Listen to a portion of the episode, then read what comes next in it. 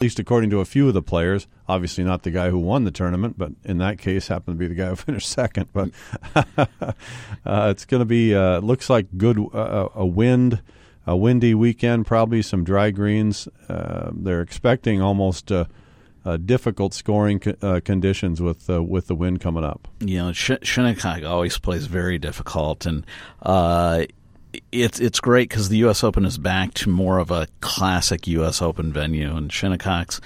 They, uh, they, it's the third time they've hosted the event. It's uh, they've hosted the only club who's hosted in all three centuries that the U.S. Uh, Open's been going on, and it's a great classic uh, venue. Been around for forever. It was it was built in the late 1800s and uh, recently redid by uh, Bill Coore and Ben, ben Crenshaw. It's a it's a fantastic layout, and it's also very difficult. And the wind always blows there, and uh, it, it's just it's going to be a great event. I was listening to Tony Jacklin on they, they had him on PGA Tour Radio, and he was saying what a great track he thought it was. And I was wondering, you've played a lot of great tracks in the country. Do you prefer a great, really tough track, or a great track that maybe isn't as tough? Do you can I mean, Shinnecock, obviously one of the toughest courses yeah. in the country. You know, I, I think it, it, a hard golf course does not necessarily mean a good golf course. Right. Yeah. And um, you know, I love the style of play of Shinnecock. You know, dunesy on you know uh, sandy soil.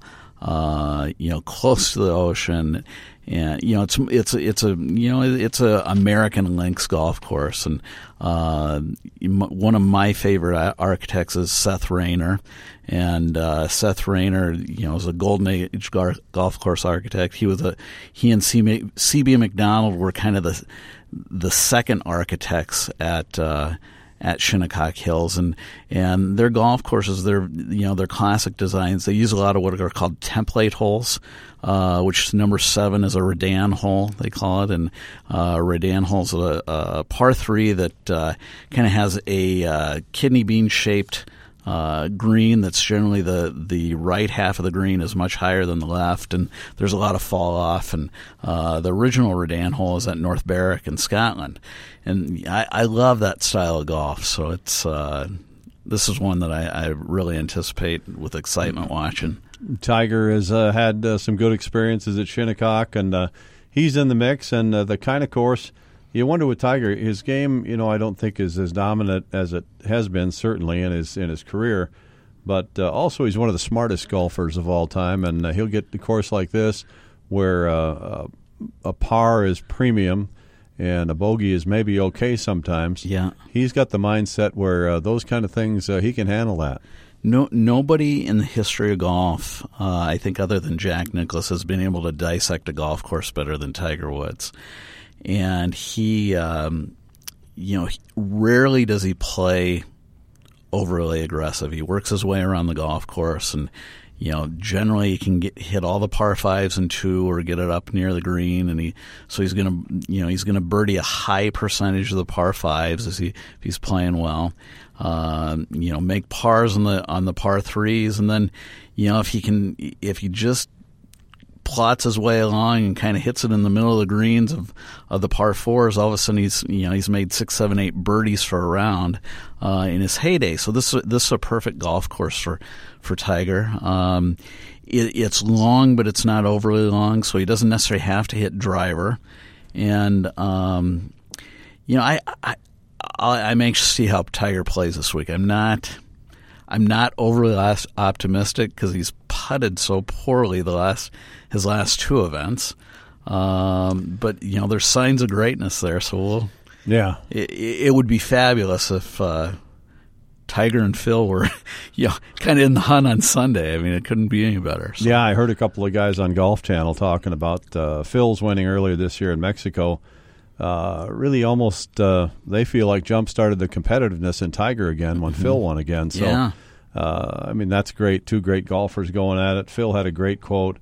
I know it's a fine line between testing the best players in the world to the greatest degree and then making it carnival golf. so he uh, he speaks his mind about these kind of things, and he felt in 2004 that he got basically an unfair, unlucky bounce kind of stuff that happened a couple times to him. And uh, he really felt that way. He felt he, he lost the 2004 Open there because of that. So that's kind of interesting. You know, back to your point, the uh, you know the last time it was here, the golf course kind of got away from him.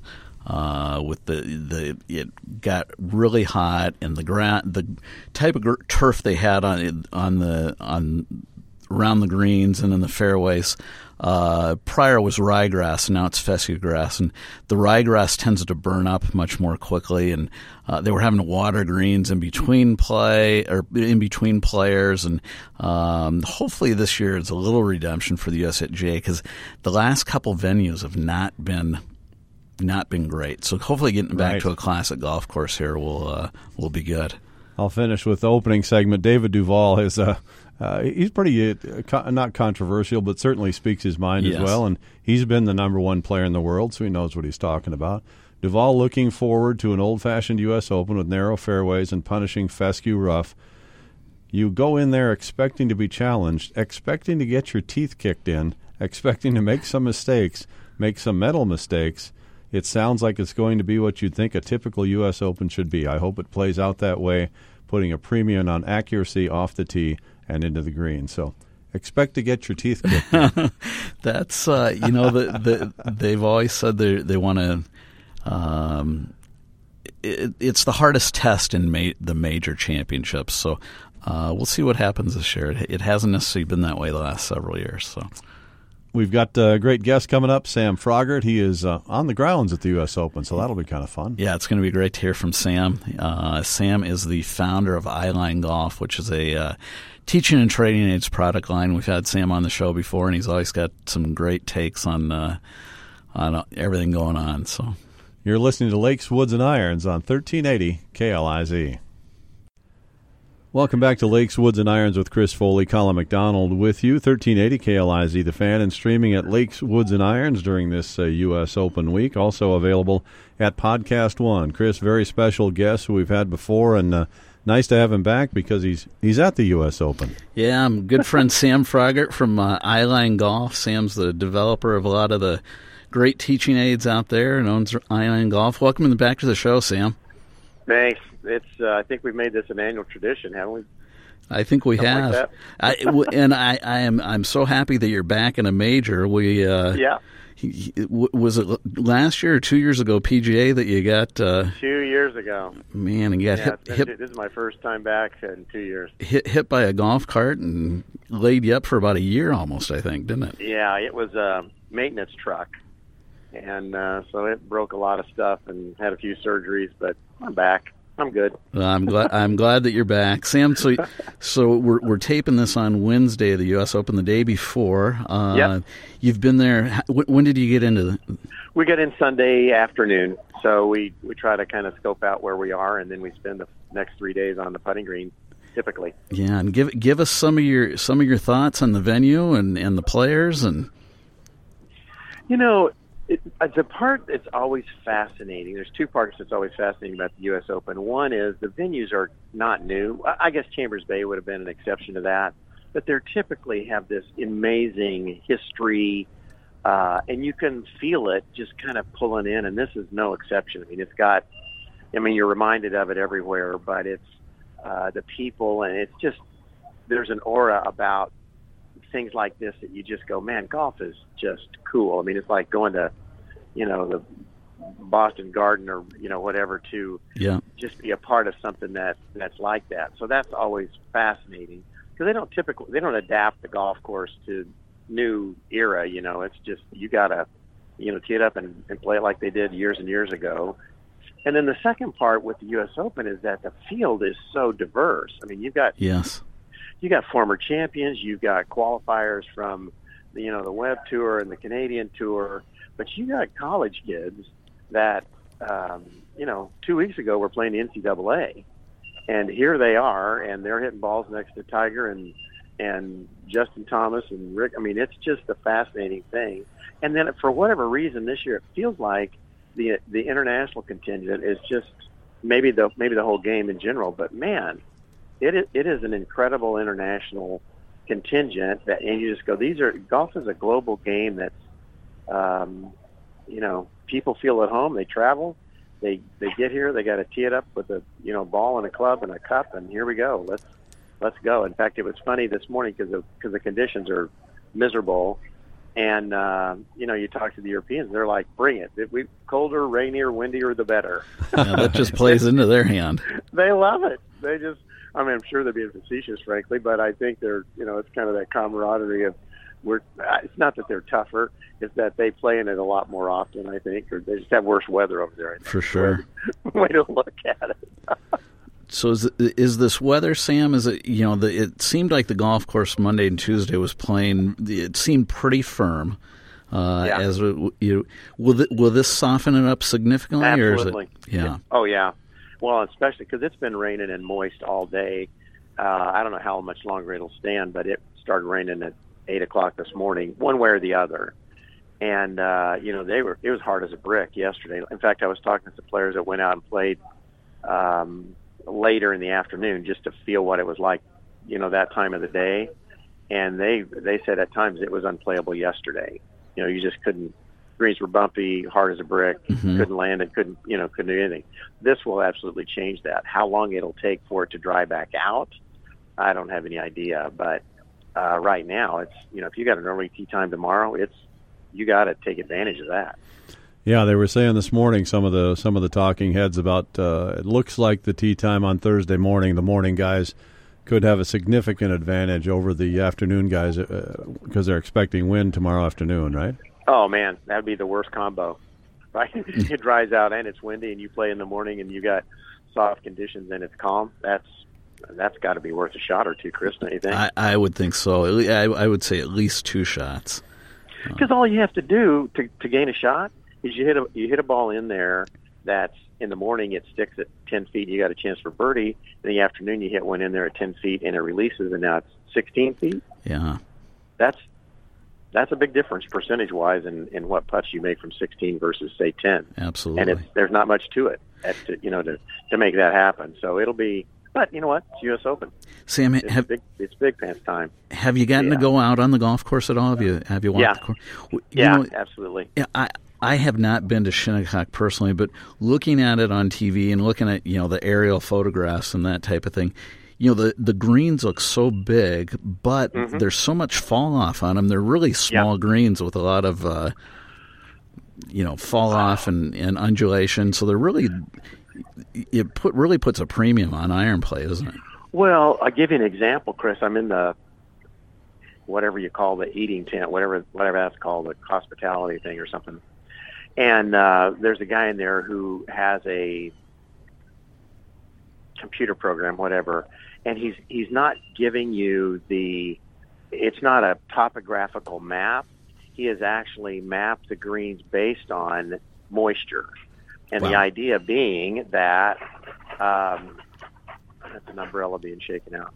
the idea being that um, the higher spots are going to be drier, and the lower spots are going to be more moist. So on this, it's a color map. So if if you're if the, the yellow the yellow portions of his map are those are the high spots well, it's fascinating. Now he wasn't he wasn't doing it because of moisture. He was doing it to just let people know where they are. But you, you realize if if you're come if the pin is near a high spot, you you have to hit a. You, I mean, you're so much better chipping it or putting it from 30 or 40 feet under the hole than if you're 15 feet above it, because there's a chance there's a chance you're not going to keep it on the green from 15 feet above it. Because mm. they're just and they're and you're right, because they are so big. Fairways are look like countries. but the and the greens are giant too, but they're just there's like a four four greens on each green. It, I mean, you got to get in the right one, or you're it's like a bigger version of Augusta. And they've made a lot of the courses, a lot of the majors. The uh, fescue is the, the rough at the Masters is always uh, not much rough, really. But they say this mm-hmm. is uh, pretty penal in the rough here at uh, Shinnecock, huh? Yeah, but you know what? You got to really hit it crooked. I mean, these fairways are huge. I mean, they're really, really wide to me. They look at now from the tee, they look like not so much, but and then they give you there's a first cut that's not so bad, but if you miss that, then you got to have you got to have spotters because you're not going to find it because now you're in that. It's beautiful fescue, by the way. It's just it's it's just beautiful. But um, I don't I don't think the tee shots are going to be the issue here. I think it's going to be can you put the second shot where it needs to be, and can you somehow get it in the hole from from whatever? Because I don't I, I don't think anybody's going to miss many fairways unless you just fan it. Yeah, that's what it looks like. Sam, hanging around to the putting green like you do, you, do you have a feel for any of the guys who you you think are really uh, rolling the ball well this week, or that it, that uh, because of their putting I'll contend? You know, it's so hard to tell because this is a really small putting green. Usually at a U.S. Open, you got football fields for putting greens, one way or the other. Either they build more, or they, you know, like at Bethpage, they they would take, you know, there's like three or four putting greens that they adapted from other greens that were on other courses that were near, you know, multiple courses. This is a really small putting green. This is a, a putting green that you would find at any club so you put 20 players on there, you know, nobody's hitting 20 footers. I sure. mean, you can't. It's like a giant, you know, puzzle. So you don't see too many. I mean, you see it today. Everybody's, you know, they're working on their final drills and they're really going through it.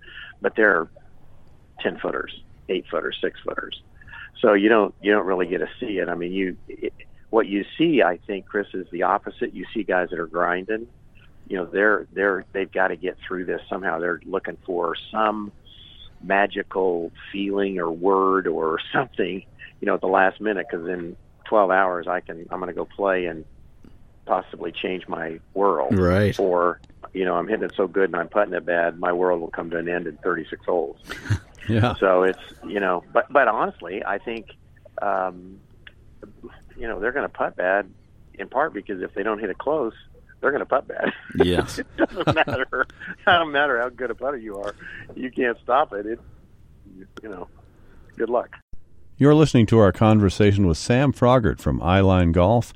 He's at the U.S. Open on the grounds at Shinnecock. Let's get back to that conversation. Sam, you, you, Eyeline has all the best training aids out there, and you, you're responsible for most of those. What what uh, what are the players using this week? Uh, you know, it's it's kind of our traditional. I, I mean, we I've seen some things that are not new products, but new concepts to me. But you know, I think at one time yesterday, Chris, you know, we have the small putting mirror and the larger one too, for that matter. I think at one time we had eight mirrors on the green at the same time, and when you see the size of the putting green, that's like there's one in every every few feet. Right. But you know, they're they're constantly uh, working on just let me just get in the right place. Let me get my setup right, my eyes right, face right, alignment right. Um, let me make sure my posture hasn't changed. My setup is consistent, and they'll hit ten or twenty putts. And um, you know, some guys are working a little bit on path. They'll put some tees down to make sure that the putter's coming on the inside or out, whatever they want it at the right path. Uh, that's that is clearly the core. And the part to me that's unusual is how many, because there's about 23, I think, amateurs, something like that, and I think 22 of them are college players, right? Not just the average guy out there playing. They all have them. They all have the mirror, and yeah. because um, all the tour players have the mirrors. Sure. You know, I mean, just go down the, the the ranking of the top players in the world, and there you go. So that's clear. I mean, we've seen the ball of steel, we've seen uh, different alignment uh, tools, and and um, you know, there's things like that. But this is again because the green's so small, they're hitting these short putts, but they're they're not taking any chances on on their setup being wrong. Sam, for our listeners, the novice or the uh, regular type player, week to week, uh, tell us a little bit about what the mirror can do for uh, for the Good average question. player's Yep. You know, so so here's if, if you just think about this, uh, the first thing, especially a weekend guy or whatever, our eyes are not finely tuned. They're just not. We we think we're aimed at the hole, and we're not. But we don't know it, so we hit putts and oh, that was a good putt. I misread it. No, you're never aimed at the hole. And so the first thing that the mirror gives me is I can stand behind it, however you want to put that, and line it up exactly precisely on my target line.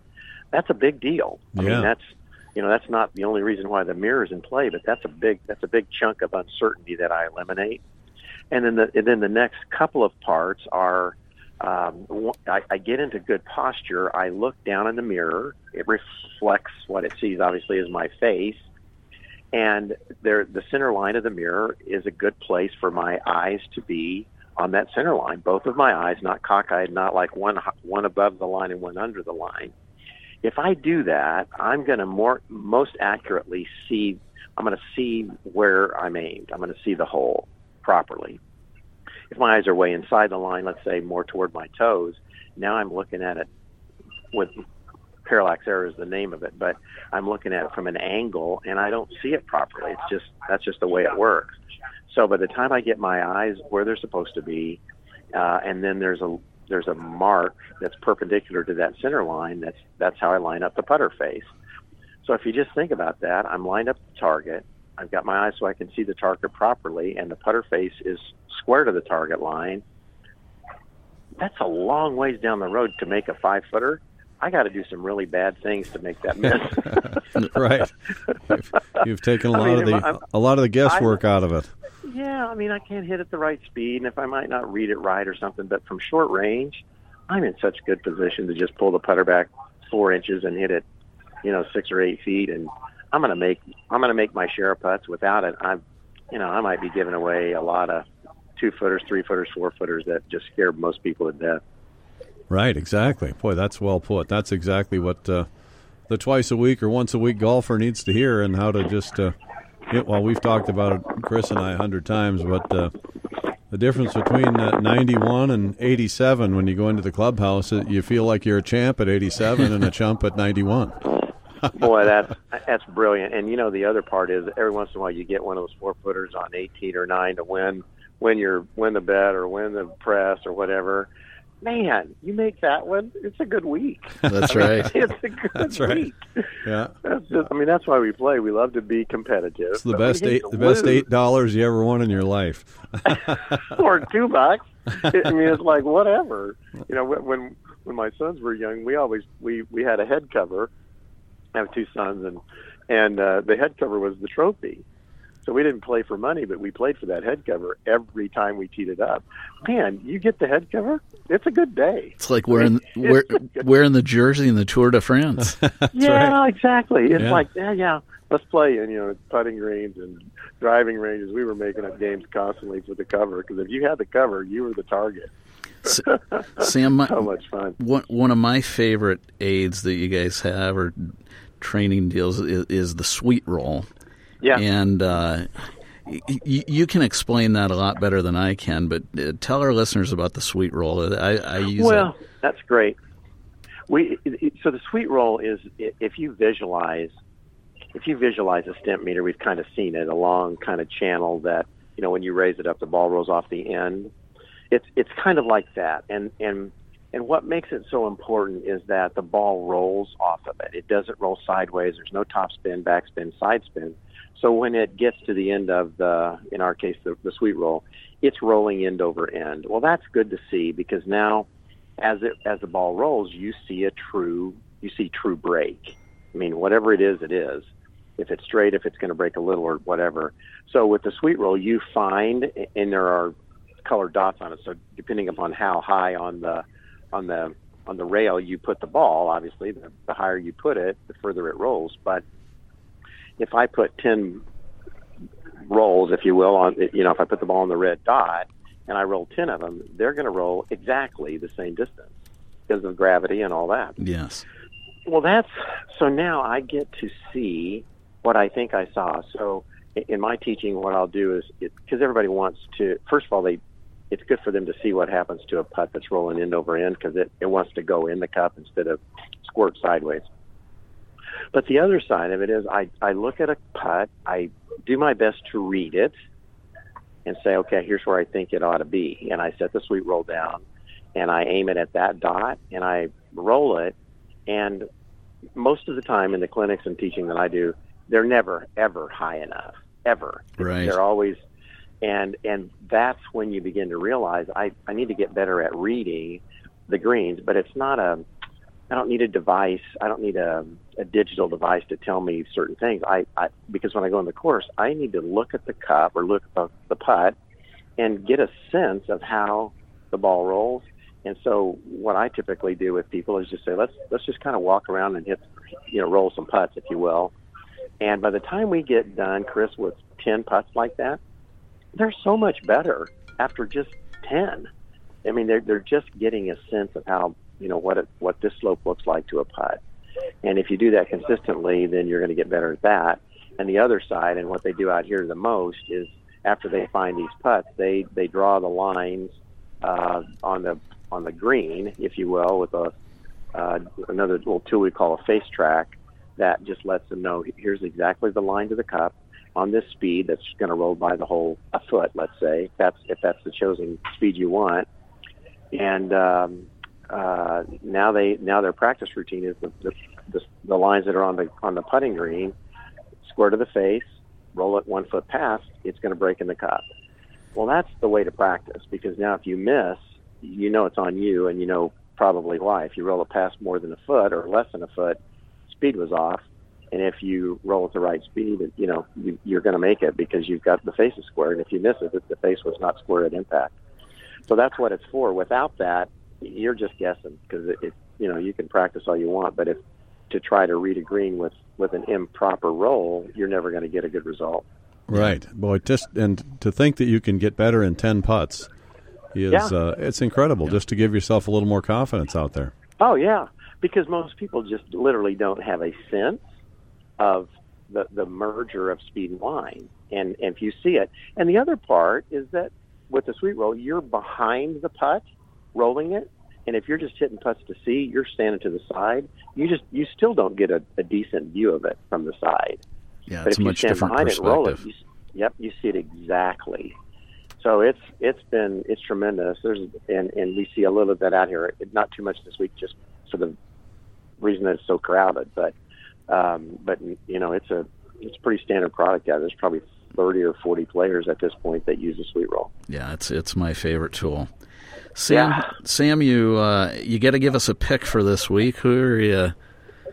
Did you say pick? Yeah, who, who who's your pick oh for the week? gosh! One of the It- thirty it- guys with your stuff. It's the to me, it's the oh hardest. my gosh! It's the hardest event to pick a winner because we always have so many, you know, guys that you would never expect to win come out of the pack and win this event. So Well, and the other part, Chris, have you ever seen a field that has this many contenders? oh, it's it's amazing. I, I just don't remember it. I mean, there, here's twenty. Pick one of those. I mean, it's not exactly. In yeah. the old days, it was like, well, there's Tiger, and then there's pick somebody else. Uh, you know, I don't know. I, I really don't have any idea. Gosh, I mean, because if you pick one, that means you're betting against somebody. You can't Good that. luck with that. I'm with I- you. I don't know. I, I've spent I the don't- last three days racking my brain to, to try to handicap the field, and I can't do it. No way. No way. I was going to ask you mean- guys uh, what you think of you know, and I get the ratings part of it for sure. The kind of the super the super pairings they're doing to start Thursday and Yeah. Friday, and uh, Yeah. like it seems to me, I don't know this, but it seems like putting three Spanish guys together is a real advantage for them. They're comfortable with each other, they're buddies, Sure. and sure. it seems like that's an advantage. Whereas, uh, or although maybe maybe Rahm's uh, as competitive with them as with anybody else, but Oh, I don't think there's any. I don't think there's any patriotic wishes here. just, just, just saying. I think uh, if we're from the same country, I still want to beat you. That's just the way it's going to be. oh, for sure, yeah, yeah. Yeah, I don't. I don't know. I. I don't. I can't imagine. I mean, are you going to pick against Justin Thomas? Are you, can you going to say that? Well, now that you're not number one, you're not going to win. I mean, that's just crazy. Yeah, yeah. Actually, I, I love the super groups because you can tune in, and Oh, I I think it's too. I think it's Phil and Rory and Spieth and Tiger and Dustin, and uh, it's Oh, uh, man. it's going to be something to see. I know it's fantastic, and it's not just seeing it here; it's seeing it on TV. You just sit there and you're going from this group to that group, and you can keep track of everybody at once. It's the best. Well, It's the best. fantastic stuff, Sam. I always uh, always appreciate you sharing your knowledge and insights, and uh, My pleasure. glad you could come on with us. I am too. It's been it's been fun. It's going to be a great week. How can people find your product, Sam? Yeah, eyelinegolf.com, e y e l i n e g o l f dot com, and um, a lot of new things. Chris, it's the January PGA show. We've introduced seven, six of the seven new products that we have are on the market now. So a lot of new things on there, and um, really fun. So yeah, it's great have, stuff. Have fun looking. Great buddy. stuff. You guys, thanks so much for having me on. Thank you, Sam. All right, man. That's See you Sam Froggatt from Eyeline Golf. Great guest, and he's there at uh, Shinnecock giving us the bird's eye view, so we love that. You're listening to Lakes, Woods, and Irons on 1380 KLIZ. Welcome back to Lakes, Woods, and Irons, 1380 KLIZ with Chris Foley, of course, and streaming at uh, lakeswoodsandirons.com. Colin McDonald with you. We're also at Podcast One now, so you can find us there as well. So we're out there, and I guess we're everywhere. U.S. Open week, and we had a great guest, Sam Froggatt from Eyeline Golf. Uh, sounds like some pretty simple tips, Chris, and people can just find it at eyelinegolf.com. You know, we, we always talk about exercising or practicing, and that, Yeah. that's a way you can definitely practice. And uh, Sam's got some just some great products. The mirror, uh, the sweet roll that we were talking about. Uh, there's a deal called the slot trainer that I really like, and uh, just a number of great tools to especially help you with your short game. Some of the uh, boy, just there's, so many storylines happening right now. All time storyline. You've got uh, Tiger Woods coming back, and they, we were just talking off mic. They were talking on the Golf Channel at at 32 years old when Tiger was uh, chasing Jack, and he looked back on it now, and at the time we kind of thought, well, he's not going to get four more. Well, he had 14 by the time he was 32. And, Yeah. And if uh, if you'd have taken uh, money down that he wouldn't have another one in the next 10 years, you every, almost everybody would have taken that bet. So that storyline, the number one player in the world, Dustin Johnson's playing fantastic. Yeah. He's going to be paired with Tiger, and he just got back to number one, and he looked invincible in Memphis. It looked like he wasn't even trying. And uh, Spieth trying to get back. Uh, his putting, I, I worry about Rory's putting and Spieth's putting this season in particular at a at a course like this. Well, you know, we, we've talked about it before. Spieth had the, you know, four years ago the best. Uh, he was the best putter putting year in the history of golf, and um, you know, boy, he's he's really struggled this year. He's, you know, you don't hear people commentators talk about it, but he, he he's definitely got the yips with the with the putts inside of five feet. You just don't miss him like he does if you if you didn't. So he's got to make some he he's got to make some radical changes or to kind of short circuit those yips. Um, but you know, you never know. He he has moments of brilliance. So if he if he could get uh, get a hot hand with the putter, you never know what uh, Spieth could run away with it because he's sure hitting it great uh, all year. So we'll. Uh, We'll see what happens there, but uh, like we were saying, it's hard to hard to pick a winner. There's there's so many I don't want to say oddball winners, but the, the U.S. Open just brings out you know guys that uh, that you don't think about winning. I mean, a guy like uh, like Lucas Glover, I can't talk. Yeah. Lucas Glover, uh, Geoff Ogilvy, who only won a couple other events on the PGA Tour, wins wins the U.S. Open. Um, Well, Geoff got that one given to him by two of the best players in the world. yeah, Steve Jones, you know, for instance, Yeah. um, Orville Moody. Orville Moody. When I was a kid, one of the most disappointing sports events in my life was I was getting to be a golf fan because of my dad, and uh, some guy named Orville Moody wins the U.S. Open, and I, I thought, oh, my, and I think that's the only tournament he ever won. I, it, he didn't win too many others, that's for sure. Scott Simpson, another guy. Yeah. Hale or not Hale Irwin. Hale Irwin won everything. Andy North, another player. Twice. Yeah, Hubert Green. Andy North won two U.S. Opens. So His it- only two wins, I believe. yeah, I think it, those were his only two wins. Yeah. So it's uh, it it's it's interesting how the U.S. Open brings out that player and not necessarily the you know the the top ten player that you have on your radar or that you expect to play well that week. So And uh, boy, Rose has been playing fantastic, and Thomas, you can't count them out. I just you just have a feeling they're always in the top ten of every tournament they play in. It seems. And we've got three all-time greats on tour right now. We talked about Rory and Spieth and Phil, who all have three legs of the Grand Slam, which is a pretty unique uh, time when three great players have all got three of the legs and uh, trying hard. Phil, it's up now. Phil's forty, going to be forty-eight this weekend, I think, and uh, would be a, wouldn't be a bad birthday present. no, that'd be pretty good. Grand It would be a nice Father's Day. you know, so yeah, it's. Uh, and I, I, think that adds an element of uh, of pressure to the to the event when you're, uh, uh, you know, there's not a player on the planet who doesn't dream of winning the Grand Slam, especially after you win a couple sure. of the majors. So uh, it, it, adds an element to it. It's interesting. And uh, Tito's Handmade Vodka is the sponsor of our 19th hole here on Lakes, Woods, and Irons. And uh, we were talking about uh, Shinnecock, and you brought up, Chris, how many great venues there are close by. But first, let's talk about the uh, National Golf Links and what they do on their uh, on their 19th hole. Yeah, the, the, the the National Golf Links, which is right next door. The the golf courses basically butt up against each other, and it's where you see the uh, the windmill in the background. Uh, that you'll see on a lot of the, the TV shots. But uh, National Golf Links, they serve uh, lobsters for lunch.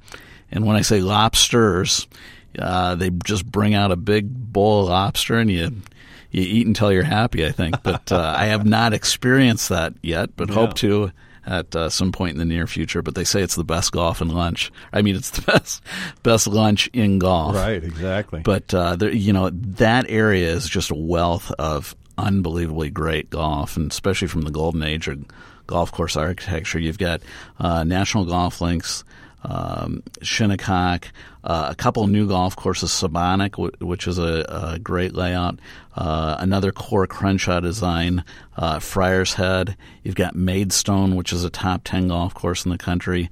Um, and just a, a, wealth of other great, great golf. It's that that landscape is so perfect for dunesy, sandy, uh, windy weather, and it's uh, it's just great. It makes for great golf venues. That sounds like a lot of the guys have been playing. Uh, go, I mean, obviously they're getting ready for the Open, but playing for fun too lately around these different courses. The last uh, week or two there, I heard uh, Rory. When you said Friars Head, I thought that's the course that Rory just yeah. said. So, you know, when you're the uh, proprietor at Friars Head and Rory says, "I've always wanted to play there," you're thinking, we got a pretty good golf course. That's right. Friars Head has a you know uh, the original golf pro there was uh, Jim Kidd, who's a Minnesota guy. His dad uh, Bill Kidd and Grandpa Billy Kidd were the uh, longtime pros at Interlachen Country Club, and so uh, Jim was the the first golf professional there. Uh, he was at Sandhills in Nebraska, and then went went there. So quite a uh, some great venues Bill's been or Jim's been at tough to make a pick. It would be great for golf, obviously, if Tiger or Phil won, and uh, if they were coming down on Sunday against each other, or at least all in the mix, that would be something. I kind of have a, uh, if it's just superstition or whatever, I think some of these back-to-back things that happen in sports in kind of unique ways. So if Dustin won, he would have won back-to-back tournaments, and he would have won his second U.S. Open. So uh, not necessarily back-to-back there, but two of each. Yes. So I don't know. It's going to be fun. Is that your pick, Mac? I think Dustin's going to win. All right. I uh, I want to pick a dark horse. I'm going to give you Rickie Fowler. Nice. For my top 10 player. And I'm, you know, I I, I think a rookie, Xander Schauffele. yeah. That's my other pick. Okay. You know, one of those Lucas Glover type picks. Right, exactly. So go with it. Go with it. well, this is fun. We'll have more fun next week uh, reviewing the U.S. Open, which is almost as fun as uh, previewing it. So we'll be back with that. Chris, thanks a lot. Thank you, Mac. That's Chris Foley, Colin McDonald with you. You're listening to Lakes, Woods, and Irons on 1380 KLIZ. Thanks for listening to today's edition of Lakes, Woods, and Irons. Today's broadcast is sponsored by Breezy Point Resort, your holiday station store on Mill Avenue and Cross Lake, Maury's Market, Ernie's on Gull, The Tea Hive, Halverson Law Office, and the Legacy Courses at Cragun's. Streaming at lakeswoodsandirons.com, sponsored by Mills GM. We now return to our regularly scheduled program at 1380 KLIZ The Fan.